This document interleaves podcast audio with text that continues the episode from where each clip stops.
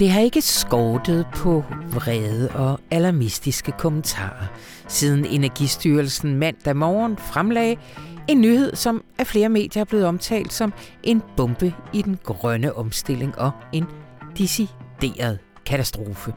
Nemlig nyheden om, at behandlingen af nye havvindmøller med en samlet kapacitet på op på 13 gigawatt sættes på pause på ubestemt tid. Det handler om en suspendering af den såkaldte åben dør-ordning. Hvad er det for en, og hvilke konsekvenser det her kan få, det vil jeg spørge Jørgen Sten Nielsen om lige om lidt. Mit navn, det er Anna von Sperling. Rune Lykkeberg, han er her også til en snak om venstrefløjens mulighedsrum, efter at mor og far i Socialdemokratiet har fået ny motorcykelbande. Det er Runes metafor, og øh, jeg er sikker på, at den giver mere mening i kontekst. Så lyt med allersidst i programmet, hvor du også kan få en lille snas af det første indslag i Informations store serie, der hedder Venstrefløjen Hvad nu? Denne gang med SF's Pia Olsen Dyr. Men allerførst, så skal vi tale om puberteten.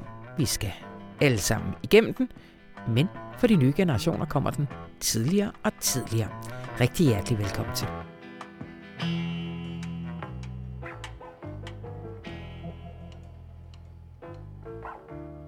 Pubertetsalderen er faldet markant det seneste århundrede. Noget af det skyldes velstandsstigning, men faldet fortsætter. Drenge og piger bliver stadig yngre, når de går i puberteten. Og hvad har det af konsekvenser? Velkommen til dig, Louise Drivsholm. Mange tak. Det har du skrevet en spændende og meget øh, velunderbygget artikel om i den her uge. Altså, kan du starte med at sige, hvad er det for en tendens, man ser i forhold til pubertetsalderen? Ja, altså hvis man forestiller sig sådan en kurve over, øh, hvor gamle drenge og piger, især piger, der har man mest data for, er, når de går i puberteten, og for piger, det er så, når de stille og roligt begynder at få bryster, og så kommer menstruationen selvfølgelig nogle år senere. Hvis man kiggede på en kurve over, hvor gamle de er, når det begynder at ske i løbet af de seneste ja, 140 år, har man faktisk data tilbage fra, jamen så vil den bare være stødt faldende i, i hele perioden. Øhm, og hvis man sådan skal kigge på den faldende pubertetsalder, så kan man sådan ligesom dele det op i to sådan, tidsperioder. Øh, vil jeg i hvert fald mene, øh, ud fra det research, jeg nu har lavet til den her artikel. Øhm, og der er ligesom en periode fra 1800-tallet, sikkert også før, der har vi bare ikke data, og så frem til 1970'erne, hvor det går virkelig stærkt nedad. Ja. Altså hvor at øh, både drenge, men især piger, bliver markant yngre, når deres krop ligesom begynder at udvikle sig til en, en voksen version. Øhm, og det kunne måske lyde lidt dramatisk, men det er faktisk ikke nødvendigvis en dårlig ting indtil da. Det skyldes, at øh, at vi lever med øh, større velstand. Altså børn skal ikke arbejde lige så hårdt, vi får ordentlig næring, der er ikke lige så meget sygdom osv. Og, og alt det giver på en eller anden måde kroppen den nødvendige ro og det nødvendige fedtvæv, der skal til til at begynde at udvikle sig. Ja. Øhm, så, så, så der er ligesom noget af det, der handler om, at For vi er kender, blevet sundere. Man kender jo den modsatte effekt, øh, øh, de romanske gymnastikpiger. Altså at hvis man fx træner vildt hårdt, stresser kroppen og ikke har så meget fedt, så går så udbliver menstruationen. Altså det er Ja, lige det er præcis. den mekanisme, der er... Øhm, og ja. det er også en af grundene til, jeg har altid, jeg er selv meget høj, så jeg har altid interesseret mig meget for højde. Ja. Øh, sådan en coping-mekanisme, da jeg var yngre, tror jeg. Og det er jo også en af grundene til, at vi bliver højere, at vi har ikke de der lange øh, sygdomsforløb som børn, som ligesom fjerner noget af vores sådan, potentielle højde. Så der er jo ja. på en eller anden måde, har vi fået nogle vilkår, der gør, at vi kan, at, at det er blevet muligt at gå tidligere i gang med den udvikling, man jo skal igennem, så man bliver kønsmoden, og man kan få de børn, som det hele jo øh, sådan evolutionært har, har handlet om. Ja. Øhm, men det der så er, er, at udviklingen er faktisk også fortsat siden 70'erne. Ja. Og der har vi jo ligesom nået, i hvert fald i den vestlige verden, og store del af verden, øh, sådan maks velstand i forhold til, hvad der er brug for. Ja. Og alligevel bliver både piger og drenge, men stadig især piger yngre, når de, når de går i puberteten. Ja, vi vender lige tilbage til, til årsagerne, fordi altså, hvis man ser på den her første periode, du henviser til et norsk studie, som sådan er det, det i hvert fald det ældste store studie, der er lavet af kvinder og menstruation. Øh, hvad, hvad viser den? Hvad er det for nogle spring, vi taler om? Jamen, altså, i Norge har man simpelthen data for øh, unge kvinders øh, første menstruation, som går helt tilbage til 1840'erne. Øhm, og grunden til, at man kan track det så langt tilbage, det er, at det jo, det tror jeg alle øh, piger øh, kender, kan genkende det her med, at man kan huske også retrospektivt, hvornår man fik sin første menstruation. Og det gør jo, at man også kan lave studier tilbage i tid, så selv, så man også kunne spørge nogle, spørge nogle voksne kvinder, hvor gammel var du, da du fik menstruation. Ja. Øhm, Og det her norske studie viser, at i 1840'erne, der var de norske øh, unge piger, kvinder, hvad man nu skal kalde folk mm. i den alder, omkring 17 år, da de fik deres første menstruation. Og det var så faldet til 13 år i, øh, i 1970'erne. Hold op. Ja, så det er jo virkelig et, øh, et markant fald. Øhm, og jeg tror, man kan sige, at på en eller anden måde har det jo så måske ved at finde et, det leje, som, som kroppen gerne selv vil i den alder. Når man ligesom har de optimale betingelser med, med mad og det fedtvæv, der er brug for osv. Øhm, men, men det er jo så blevet ved med at falde. Ja. Øh, og hvordan ser tendensen så ud nu øh, i forhold til faldet? Faldet er ikke, altså øh, kurven er ikke lige så øh, stejl, vel? Nej, øh, der blev lavet et kæmpestort øh, studie. Det var faktisk øh, en ret optur ting ved at undersøge det her, at øh, der bliver lavet sindssygt meget spændende forskning om det her i Danmark og fra blandt andet Rigshospitalet. Og der lavede man sådan en kæmpe øh, metastudie, altså hvor man samlede en masse videnskabelige artikler på området øh, for at undersøge, hvad den globale tendens for pubertetsalder er. Det gjorde man tilbage i 2021. Og der kunne man altså bevise, at for hvert årti, der var gået siden 70'erne, der var pigers øh, pubertet startet øh, tre måneder tidligere øh, per år 10.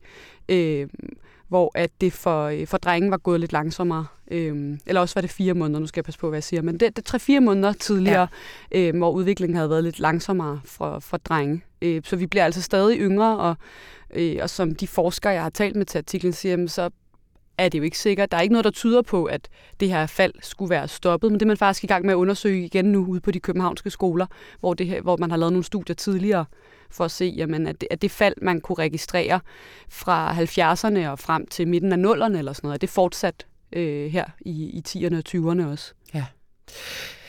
Æ, altså, du har lige kort ind på det, at det interessante er også, at det gælder over hele verden. Altså, men der er vel forskel. Altså, man har jo længe talt om, at de amerikanske unge blandt andet gik øh, tidligere i puberteten, at der ligesom i forhold til de europæiske. Og, øh, og der har man talt om altså regulær overvægt som, som årsagerne, ikke? Eller jo. det er bare ren øh, min, min hukommelse fra fra for 10-15 år siden eller sådan noget. Jo, man havde et, øh, et sådan lidt tidligere puberty boom, ja. som det blev kaldt i USA, end, end vi havde i Europa. Der blev lavet et, øh, et studie igen fra Rigshospitalet herhjemme på nogle københavnske skoler i 2006, der kunne bevise, at øh, alderen blev ved med at, at falde. Øhm, og der talte man, det skrev New York Times også om det her studie, New York Times også om det her studie, øhm, og der snakkede man ligesom om, okay, det amerikanske puberty boom er også kommet til Europa nu her 15 år senere eller sådan noget. Øhm, og man mener helt klart, at, øh, at grunden til, at udviklingen er gået stærkere i USA, er, er overvægt. Ja. Men nogle af de studier, der har blevet lavet i Danmark på nogle ressourcestærke skoler, forestiller mig i København, hvor der ikke er særlig mange øh, overvægtige børn, der kan man også måle ja. et fald. Ja. Øh, og det betyder altså, at overvægt kan ikke forklare det hele. Det er også derfor, at altså, der er en forsker, som taler med, der snakker om, at man skal redefinere, altså fordi tidligere har man haft sådan et, et, et, et begreb for folk, der gik i ekstremt tidlig pubertet, blandt andet knyttet til øh, hvad skal man sige, individuelle forskel, som for eksempel svær overvægt og sådan noget. Men der mener han, at tendensen er så bred nu, at det kan være, at man skal til at redefinere, hvad man taler om, når man taler om pubertet og tidlig pubertet. Ja, det er jo sådan en diagnose øh, kode har det sikkert også, øh, hvor man snakker om tidlig pubertet, og den er defineret i dag, tror jeg, som hvis at piger starter med at få bryster, før de fylder 8. Øh, og der sætter han spørgsmålstegn ved, øh, jamen, giver det mening, når der er så mange flere af dem? Men jeg synes også, i forbindelse med, at han gør det, han åbner for en ret interessant diskussion, fordi skal man redefinere normalen, eller skal man ligesom prøve at problematisere udviklingen? Han, han, øh, han sagde også, det er ikke noget i artiklen, men han sagde til mig, det er jo lidt det samme, man har kigget på i USA med, med overvægt, som vi talte ja. om lige før betyder det, at man skal ændre øh, normalfordelingen for, for BMI, altså det her ja. øh, mål for, for vægt og, og højde, eller, øh, eller skal man bare sige, at vi står i et kæmpe problem? Og det er lidt det samme, man står med her med pubertet. Ja. Jamen, skal vi ændre synet på, hvad for tidlig pubertet er, øh, eller skal vi problematisere en udvikling, som er ret bred ja. efterhånden? Nu har vi snakket lidt generelt, men altså meget af det her gælder noget mere for piger, end det gør for drenge. Kan du ikke lige sige lidt om, om, om kønsforskellen der? Jo, altså øh, noget af det kan potentielt jo også handle om, at man har mere data øh, for piger, ja. men man kan se i løbet af de seneste tre årtier, tre-fire årtier, der er øh, pigers pubertetsalder faldet med 12 måneder, og der er drenges pubertetsalder kun i anførselstegn øh, faldet med 4 måneder. Øh, så det går stærkere for pigerne, men, men, men så vidt jeg ligesom har kunne læse mig ind på i forhold til dem, jeg har talt med, så ved man faktisk ikke rigtig, hvorfor. Nej. Øh, så det er jo også, altså, om det er fordi, at det, man er mere sårbar over for nogle af de påvirkninger, der kan være, eller, eller hvad det lige skyldes, det, det ved man ikke rigtig nu. Og det er jo det, der generelt skræmmer forskerne, som også skræmmer mig lidt nu, efter ja. jeg har sat mig ind i det her, at jeg synes, der er rigtig mange af sådan nogle her udviklinger, øh, hvor man, det, det, der sker nogle ret dramatiske ændringer med vores biologi. Jeg har skrevet rigtig meget om fertilitetsproblemer også, ja. mens faldende sædkvalitet for eksempel, og man kan observere, i, også igen her en stejl nedadgående kurve, det øh, kommer med nogle udfordringer og nogle problemer, ligesom en lavere pubertetsalder kan gøre, og vi ved ikke rigtig præcis, hvorfor det sker, øh, og derfor heller ikke, om det er muligt at vende udviklingen. Nej. Så en læser kommenterer til din artikel, vi er alle sammen del i et kæmpestort øh, kemi-eksperiment, øh, og det er jo den følelse, man lidt sidder tilbage med, når man, når man ser de her forskellige bud. Men der er alligevel nogle, øh, nogle bud på årsagerne. Øh, den ene af dem er øh, lidt i forlængelse af det, altså hormonforstyrrende stoffer, som vi omgiver os med, men ikke mindst som øh, kvinden omgiver sig med, når barnet er i fosterstadie. Altså det er mest der, kan jeg forstå, at, øh, at man kan se en sammenhæng.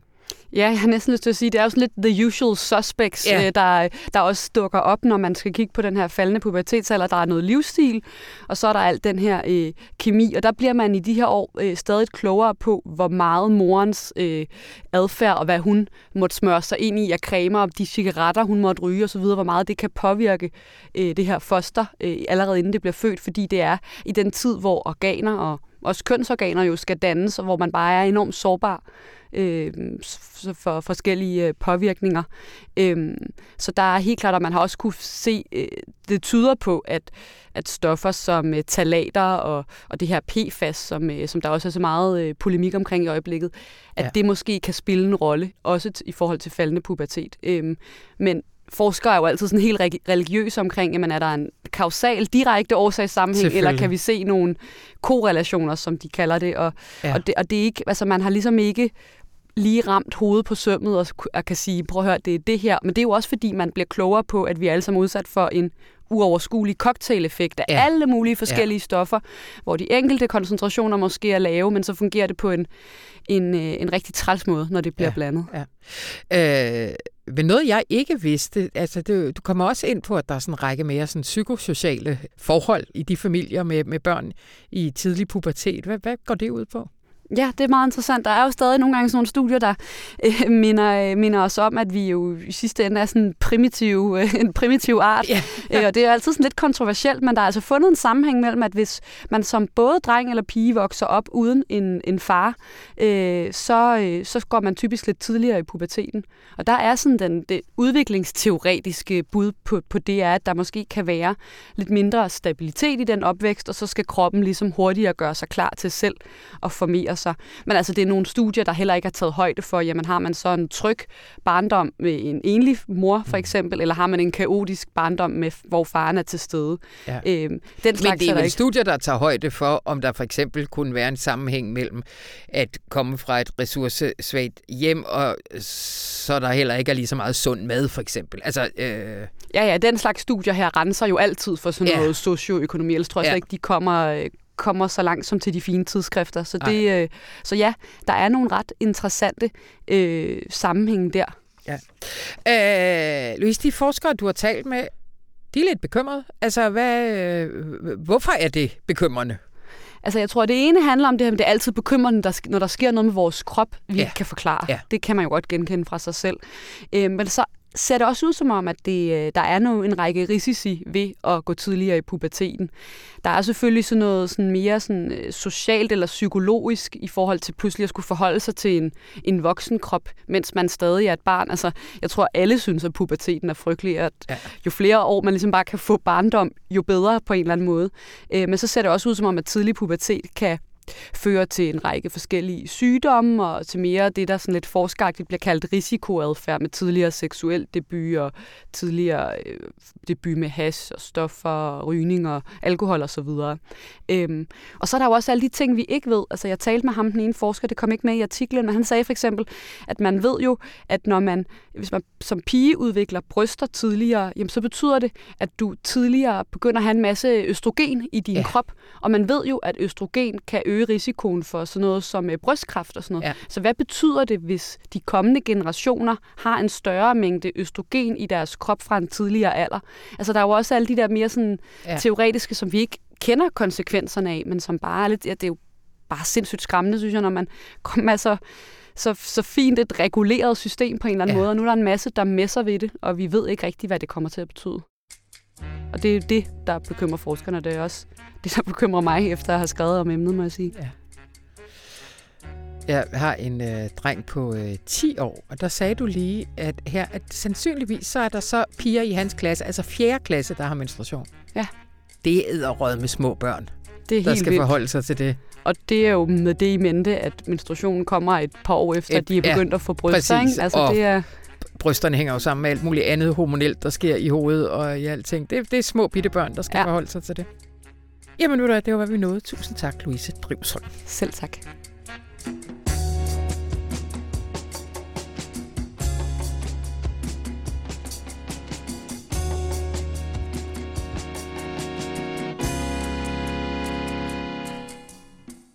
Regeringen smækkede mandag døren i for en række store projekter med havvindmølleparker, som elselskaber og investorer har stået i kø og trippet for at komme i gang med.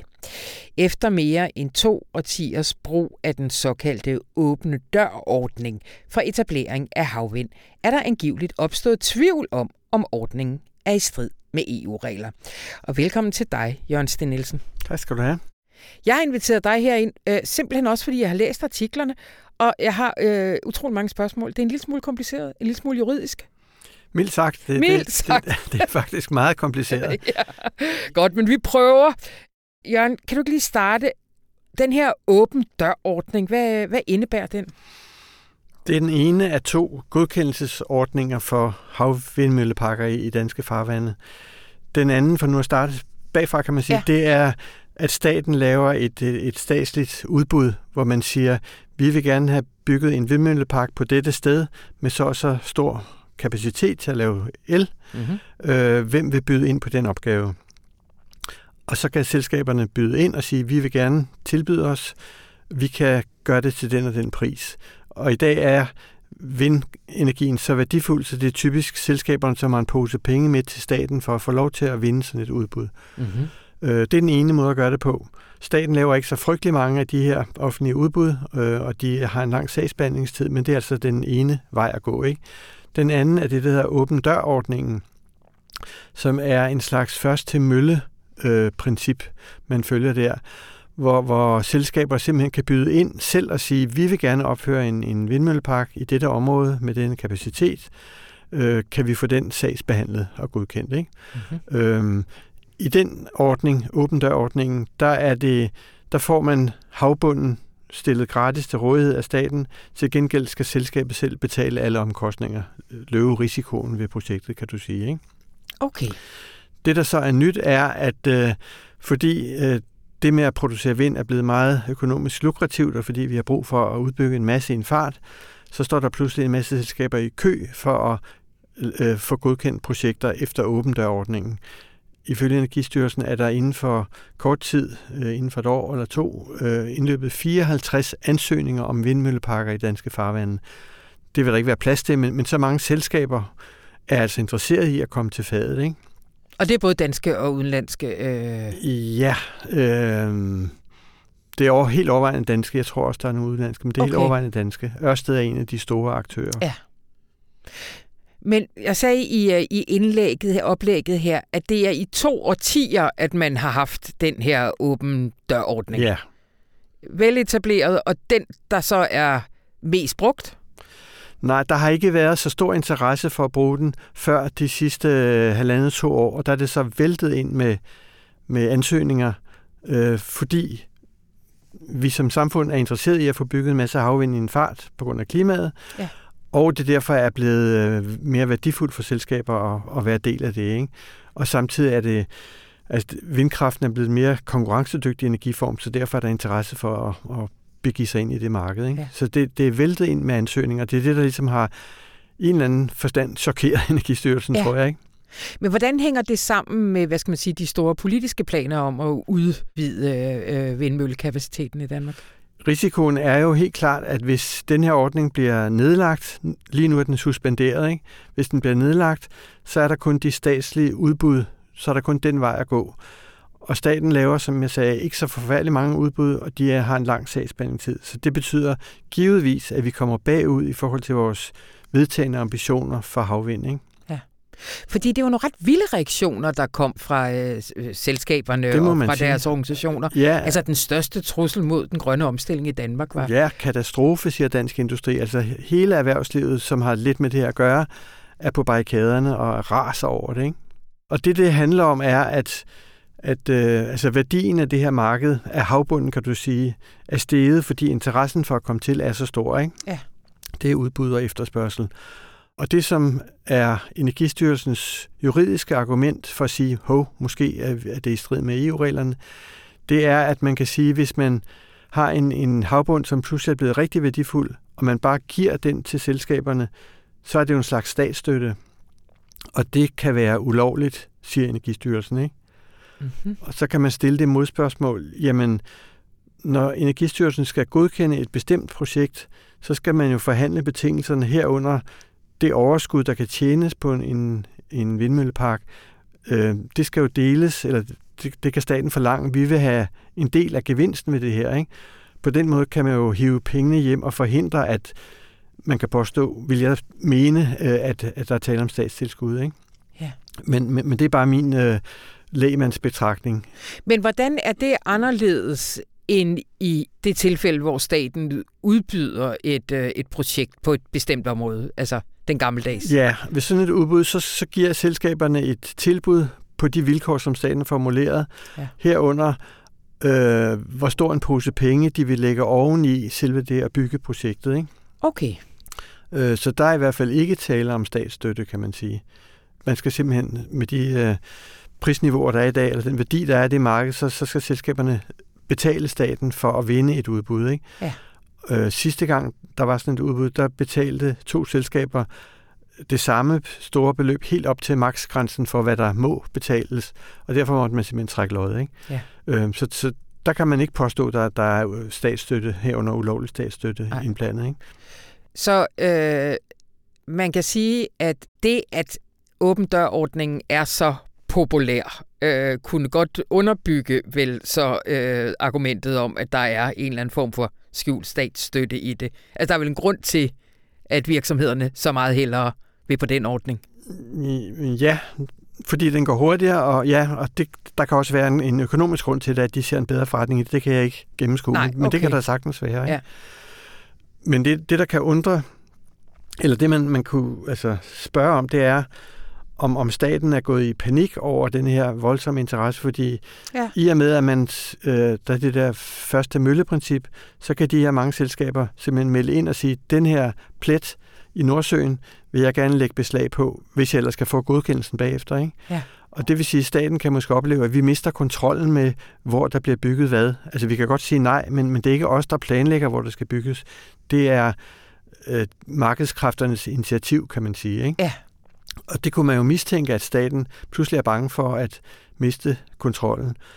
Og det rejser jo det interessante spørgsmål, altså en, en statslig, det vil sige demokratisk styring, som går langsomt, i forhold til at lade markedskræfterne drive udviklingen, som går hurtigt ja. øh, på noget, vi har brug for. Fordi ikke? vi har endelig fået de priser også på øh, vindmølle ja. øh, el, som faktisk kan gøre, at markedet kan ja.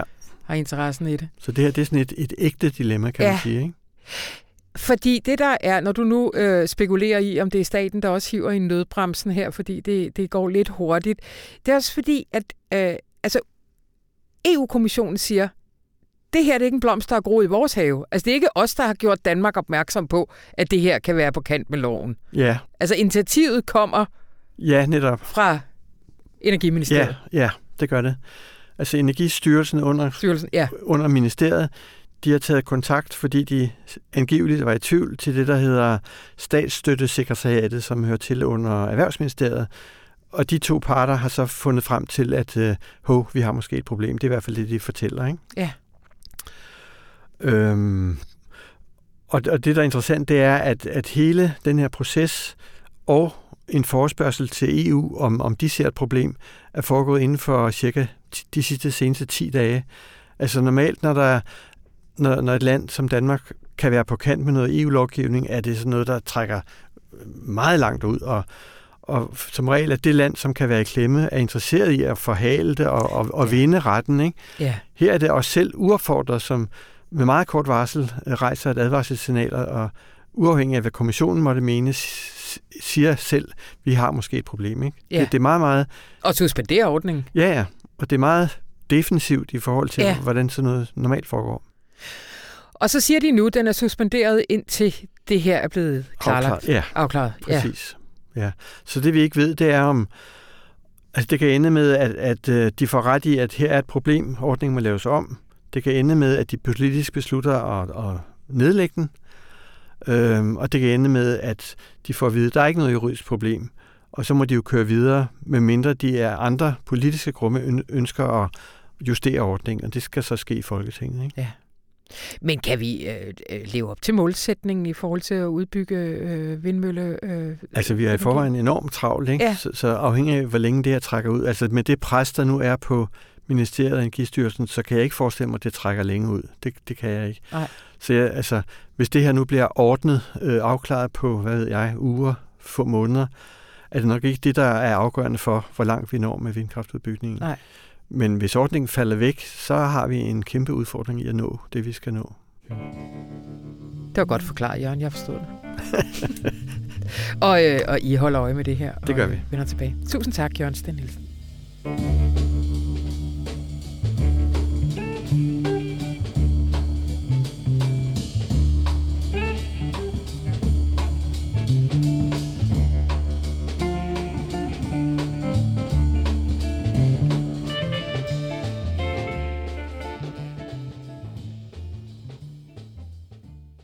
Hej Rune. Hej Anna. Vi skal optur over øh, Os selv. os selv. en god idé, vi har fået, og øh, lidt over Pia Olsendyr. Ja, det kan, man- det kan man godt sige.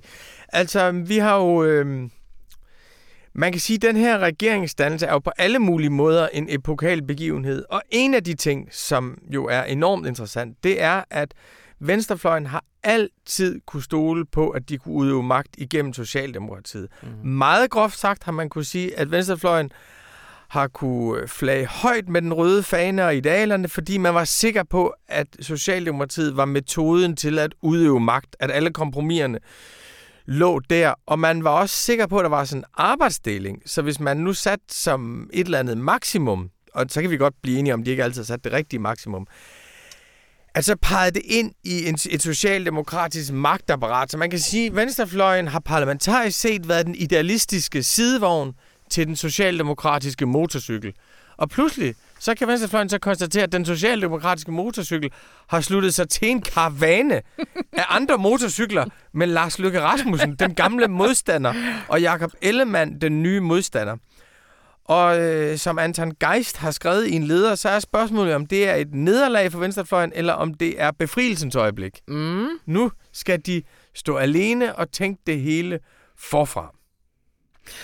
Og det er vel det sidste, som sådan er tesen i vores nye satsning. Venstrefløjen, hvad nu? Hvorhen? Hvad hedder den, Rune? Hvad så nu, Venstrefløjen? Hvad så nu, Venstrefløjen? Vi har Ja. lavet en serie før, der hedder Hvad så Venstrefløjen? Nu er den, hvad så nu? hvad, hvad så nu, Venstrefløjen? Tanken er så, at vi vil lave forsamlingshus herinde, og har haft, øh, i den her uge har vi haft øh, enhedslistens statsministerkandidat Pia Olsen Dyr, SF's formand. Jeg troede lige, jeg skulle rette dig et øjeblik, og så var du bare clever. Ja. øh, har vi haft herinde til det første store interview, hun har givet siden regeringsdannelsen. ja. med Anton Geist nede i kantinen, og den 22. Øh, hvor man stadigvæk kan få billetter ind på information.dk, der har vi Franziska Rosenkilde fra Alternativet, og den 1. marts, der kommer Maja Villadsen fra Enhedslisten. Så de får en time hver især til at komme med deres bud på, hvor venstrefløjen skal hen herfra. Efter det, så har vi nogle af venstrefløjens tænkere. Vi har Lars Olsen, som jo ligesom var den store omfordelingsideolog for mm. Mette Frederiksen-regeringen 1, den røde Mette Frederiksen-regering.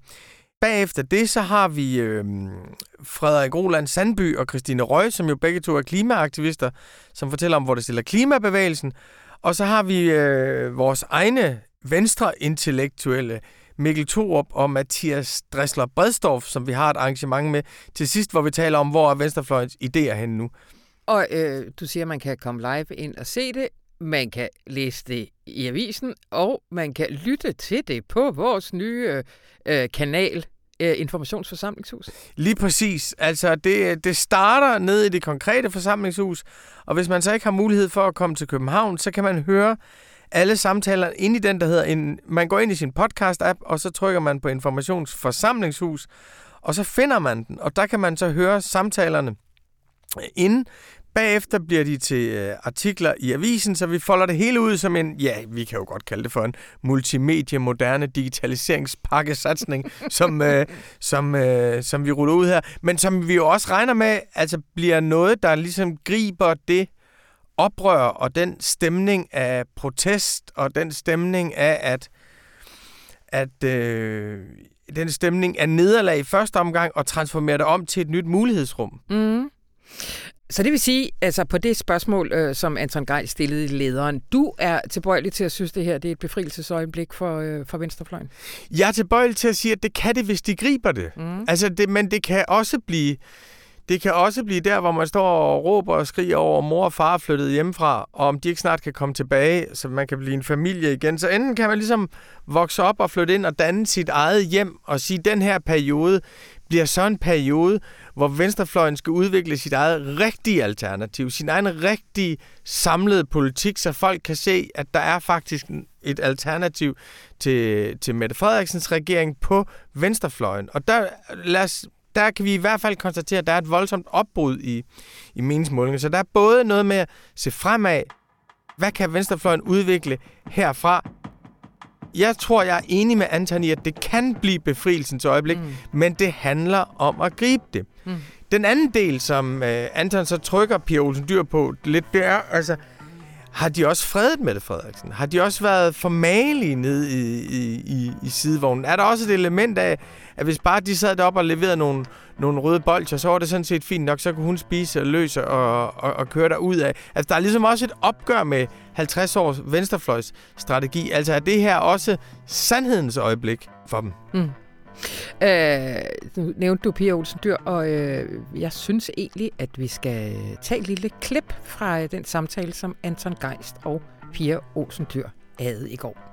Og det vil jeg efterlade øh, jer med, og bare lige sige, at mit navn det er Anna von Sperling, og det her program det var klippet og gjort så lækkert af Anne Pilegaard Petersen, og nu er det vinterferie, og øh, derfor vil min gode kollega Rasmus Bo Sørensen, han vil vikariere for mig næste uge. Ha' en dejlig ferie for jer, der er så heldige at have den, og ellers bare have en dejlig uge. Alle taler jo om stor bededag, og alle er optaget af stor bededag, så vi skal også tale om stor bededag, synes jeg. Lidt i... Har du videre med? Nej, det burde jeg have haft. Det var der vist til demonstrationen den anden dag. Ja, nu er der jo lidt uh, ja. usikkerhed om, hvor mange De bedste, når de er ristet og sådan varmt, altså en smør, der smelter. Ja, men det beklager jeg på ja. uh, forsamlingshusets vegne. Det skulle vi have sørget for.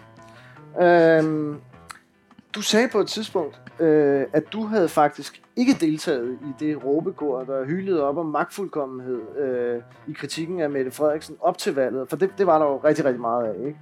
Øh, men du sagde så her for nylig, at nu synes du faktisk, at regeringen var blevet magtfuldkommen. Kan du prøve at forklare, hvorfor du mener, at nu, øh, nu kunne man faktisk tale om magtfuldkommen? Ja, fordi at... Øh, jeg synes ikke, nogen personer nødvendigvis... Er, altså, jeg synes ikke, personer er magtfuldkommende. Jeg synes, handlinger er det. Og jeg oplevede jo, da vi havde øh, en etpartisregering, at de jo rakte ud. Jeg forhandlede jo ofte med Mette Frederiksen, blandt andet under corona, øh, jeg har haft samtaler midt om natten, hvor jeg ved, hun har snakket med mig, Jacob Ellemann og alle mulige andre, for at finde løsninger. Jeg oplevede generelt den der lydhørhed. Jeg har godt øh, fornemmet, at det ikke er alle, der har oplevet den på samme måde, som jeg har. Men jeg har virkelig oplevet den der lydhørhed. Øh, og øh, tro mig, vi har også diskuteret meget højlydt. Øh, en dag sagde min mand, hun må holde op med at ringe om natten, for jeg kan ikke sove bagefter, når du står og råber inde i stuen. Så øh, så det er jo ikke, det er jo ikke fordi vi bare har sådan været enige om alting, men vi har faktisk, hvor, hvor hun har flyttet sig. Så jeg oplevet lyd, lydhørhed. Det, jeg oplevede her, det var en regering, der ikke engang ville lytte. Altså, og det synes jeg er magtfuldkomment. Altså det der med, at man ikke engang vil lytte, at man lukker sig om sig selv. Og selvom og Stor Bededag og koblingen til forsvar, hvor vi jo havde en aftale, Altså, jeg synes jo, jeg er sådan et menneske, når man har en aftale med hinanden, så man har en aftale, og så holder man en aftale, og det er, altså, ellers skal man virkelig give hinanden god varsel. Altså, det, jeg er meget, meget hysterisk med aftaler. Ja, for nu taler Og- Pia Olsen Dyr om uh, det nationale kompromis fra Nas- sidste ja. år, ikke? Og vi lavede et nationalt ja. kompromis, og det var jo kompromis. Altså ordet kompromis betyder jo, at vi fik noget, Venstre fik noget. Venstre fik de 2%, det var meget vigtigt for Venstre. Vi fik den måde, det skulle finansieres på. At det skulle netop finansieres med en ændring af budgetloven, og vi kunne køre med strukturelt underskud i en årrække, fordi dansk økonomi er overholdbar, så vi henter pengene senere. Det kan godt lade sig gøre i dansk økonomi. Og det havde vi accepteret i rummet. At jeg så lige pludselig oplever, at man ændrer præmissen for at lave en forsvarsaftale, der så man på forhånd skal spise stor bededag, bededag. nu bliver jeg helt forvirret. Stor bededag for at komme ind i forhandlingslokalet, når vi nu havde lavet en aftale om, hvad forudsætningen var for at gå ind i forhandling. Så blev jeg sur. Så synes jeg ikke, man er ordentlig mere. Så synes jeg, man er øh, uordentlig. Og jeg tror, det var det, jeg tænkte, det er simpelthen magtfuldkommen, når man begynder at ændre på præmisserne. Og jeg synes, det er jo det, jeg lige i øjeblikket, jeg må indrømme, jeg er ikke, jeg er ikke noget i mål. Men jeg synes, jeg flere steder oplever regeringen, fordi de siger, at vi er en flertalsregering, så kan vi bare lave om på spillereglerne. Ej, nej. Altså, fordi det er i en flertalsregering, og flere af dem har udtalt flere gange, at det vil være noget af det mest stabile, vi kommer til at opleve i Danmark. Det er jo noget sludder. Noget af det mest stabile, vi har i Danmark, det er jo nogle af de aftaler, vi har forlig, vi har lavet med hinanden. Det første nationale kompromis, som SF var med til at indgå i 92, har stået siden. Det er derfor, vi ikke er medlem af ømuen. Det er fordi, vi har skrevet ind, at hvis man skal afskaffe ømuforbehold, skal det til folkeafstemning. Og det har man prøvet, og det blev et nej. Så det er jo virkelig langsigtet europapolitik. At tro, at en flertalsregering kan måske sidde tre år, hvis de er heldige, kan lave noget, der er lige så langsigtet, det tror jeg ikke på. Og jeg synes ikke, det er ordentligt, hvis man så definerer, at den måde, vi har lavet forlig og aftaler med hinanden gennem årtier, er ændret, at man laver en ny norm. Det er derfor, jeg sætter foden så hårdt ned og bruger sådan ord. For jeg synes ikke, det er sådan ord, man skal svinge om sig. Altså, de borgerlige kunne ikke komme ud af døren, uden at kalde nogen magtfuldkommen. Altså, øh, det, det synes jeg, der gik lidt inflation i det. Mens jeg synes jo, at, at der er også en tid til at sige det, og der, jeg kom til det der.